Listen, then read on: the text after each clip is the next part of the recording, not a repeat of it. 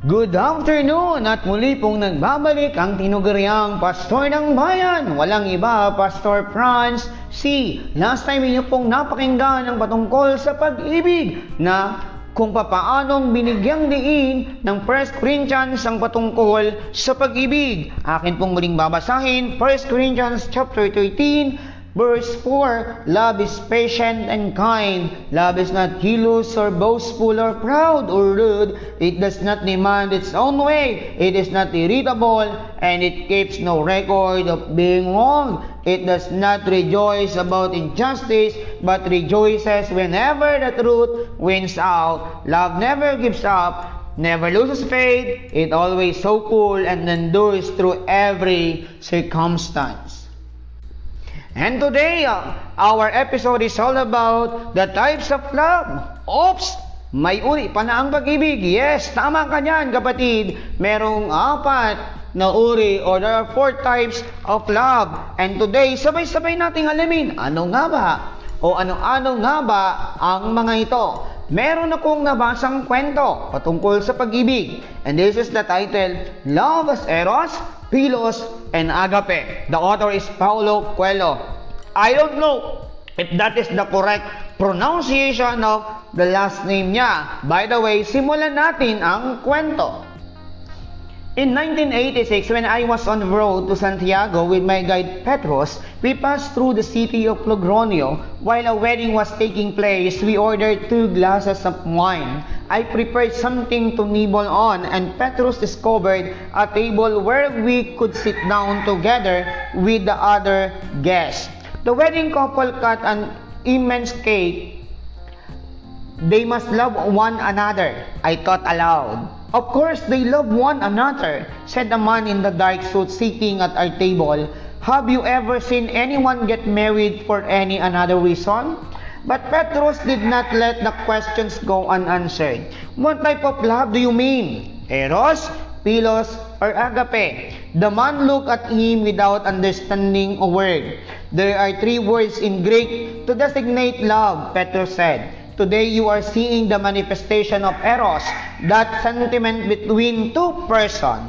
The two seem to love one another. In a short time, they will be fighting alone for life, establishing themselves in a house and taking part in the same adventure. That's what makes love grand and dignified.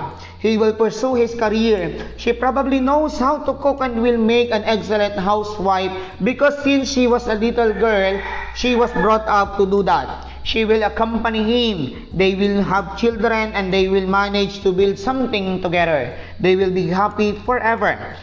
All of a sudden, however, this story could happen the other way around. He is going to feel that he is not free about to show all the eros, all the love that he has for other women. She may begin to feel that she was sacrificed a career and a brilliant life to accompany her husband. So, instead of creating together, each of them will feel robbed in their way of loving. Eros, the spirit that joins them, will start to display only his bad side and what God had meant to be man's most. Noble sentiments will begin to be a source of hatred and destruction. Notice how odd is it is. Continued my guide. Despite being good or bad, the face of Eros is never the same in all persons. Then he continued pointing to an elderly couple. Look at those two. They haven't let themselves be affected by hypocrisy. Like so many others, they look like they are a couple of farm workers, hunger and need have a belief that to overcome many a difficulty together. They have discovered love through work, which is where Eros show his most beautiful face, also known as Philos. What's Philos? Philos is love in the form of a friendship. It's what I feel for you and others.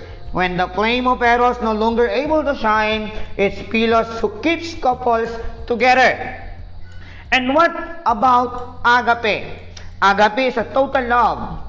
The love that the love that devours those that experience it. However knows and experienced, agape sees that nothing else in this world is of any importance, only loving. This was the love that Jesus felt for humanity, and it was so great that it shook the stars and changed the course of man's history. During the millennia of the history of civilization, many people have been smitten by this love that devours. They had no they had so much to give and the world demanded so little that they were obliged to seek out the deserts of isolated places because love was so great that it transfigured them. They, beca- they became the hermit saints that we know today.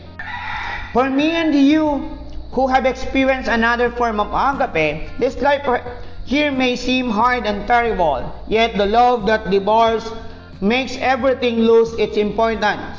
These men live only to be consumed by their love. He took a pause.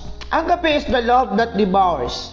He repeated once more, as if this was the praise that best defined that strange type of love, Luther King once said that when Christ spoke of loving our enemies, he was referring to agape, because according to him, it was impossible to like our enemies, those who do us harm and try to make our daily suffering all worse.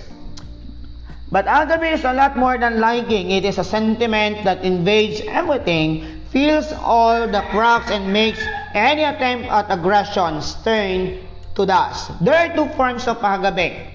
One is isolation, life dedicated only to contemplation. The others is precisely the opposite contact with other human beings and enthusiasm, the sacred sense of work. Enthusiasm means trance ecstasy, connecting with God. Enthusiasm is agape directed at some idea, something.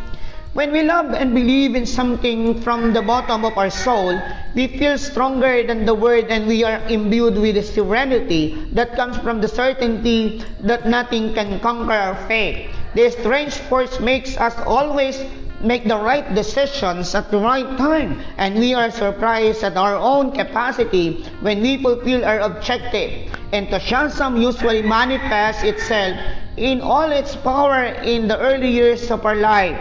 We will have a strong tie with the divinity and we give ourselves with such zeal to our toys that dolls take on a life of their own and little teen soldiers manage to march. When Jesus said that the kingdom of heaven belonged to the children, he was referring to agape in the form of enthusiasm. The children reached him without paying any attention to his miracles, his wisdom. The Pharisees and the apostles, they came happily driven enthusiasm. Again, the four types of love are eros, storge, philia, and agape. Eros, the word often used to express sexual love or the feelings or arousal whose are physically attracted to one another. Eros is used in the Old Testament to express the physical and sensual intimacy between a husband and wife.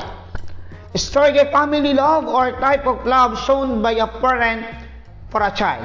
Or this is the love of parent and their child. Pileo or pilos describe an emotional connection that goes beyond acquaintances or casual friendship. The word pileo is used several times throughout the New Testament. One example comes during the surprising event of Jesus raising Lazarus from the dead. In the story of John chapter 11, Jesus hears that his friend Lazarus is seriously ill.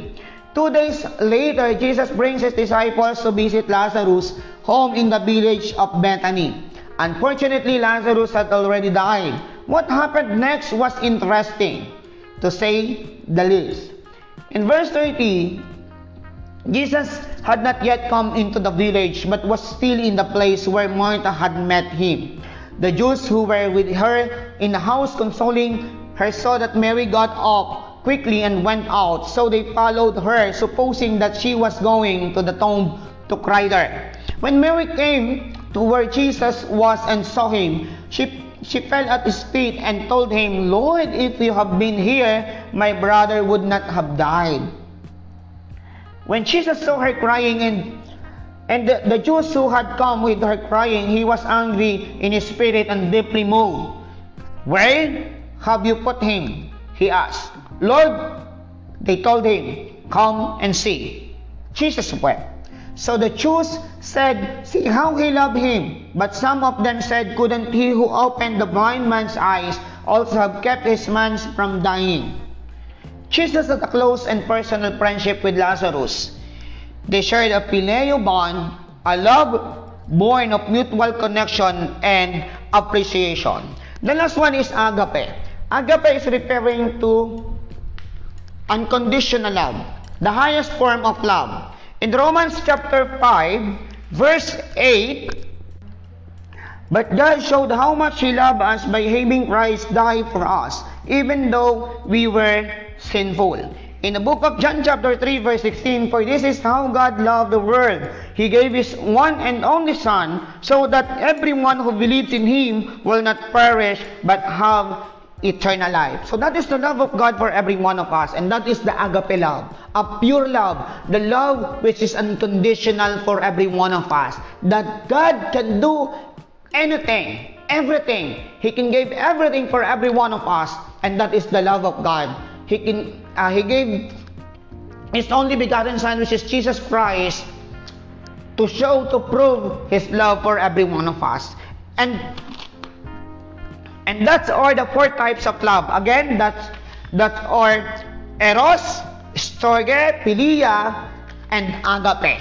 And I hope may mga natutunan kayo sa araw na ito. God bless you. Again, this is Pastor Franzi, ang inyong pastor ng bayan. Thank you for listening. God bless.